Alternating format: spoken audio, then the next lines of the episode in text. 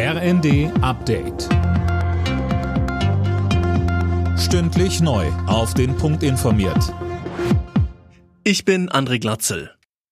Ende des Monats läuft das 9-Euro-Ticket aus und ein Nachfolgemodell ist weiter nicht in Sicht. Bundeskanzler Scholz nannte das Ticket jetzt ein Erfolgsmodell. Bundesfinanzminister Lindner hat Forderungen nach einer Verlängerung der Wahl erneut zurückgewiesen. Ähnlich sieht das auch sein FDP-Parteikollege und Bundesverkehrsminister Volker Wissing.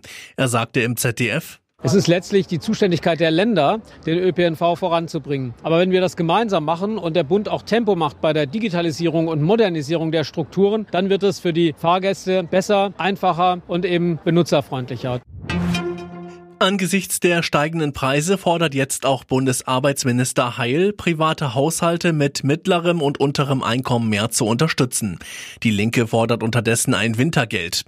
Gegenüber der Rheinischen Post sprach Fraktionschef Bartsch von 1500 Euro pro privatem Haushalt. Bundeswirtschaftsminister Habeck warnt trotz möglicher Gasengpässe im Winter vor Panik.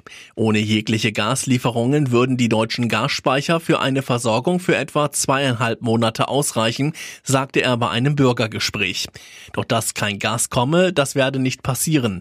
Habeck sagte weiter, Gelingt es Deutschland, 15 bis 20 Prozent Gas einzusparen, das ist viel. Dann haben wir eine richtig gute Chance, über den Winter zu kommen. Aber das ist natürlich ein Modell mit vielen Faktoren. Wie kalt ist der Winter? Wie viel Gas kommt wirklich an? Wie viel sparen die Leute ein? Wie viel beteiligt sich die Industrie und so weiter und so fort?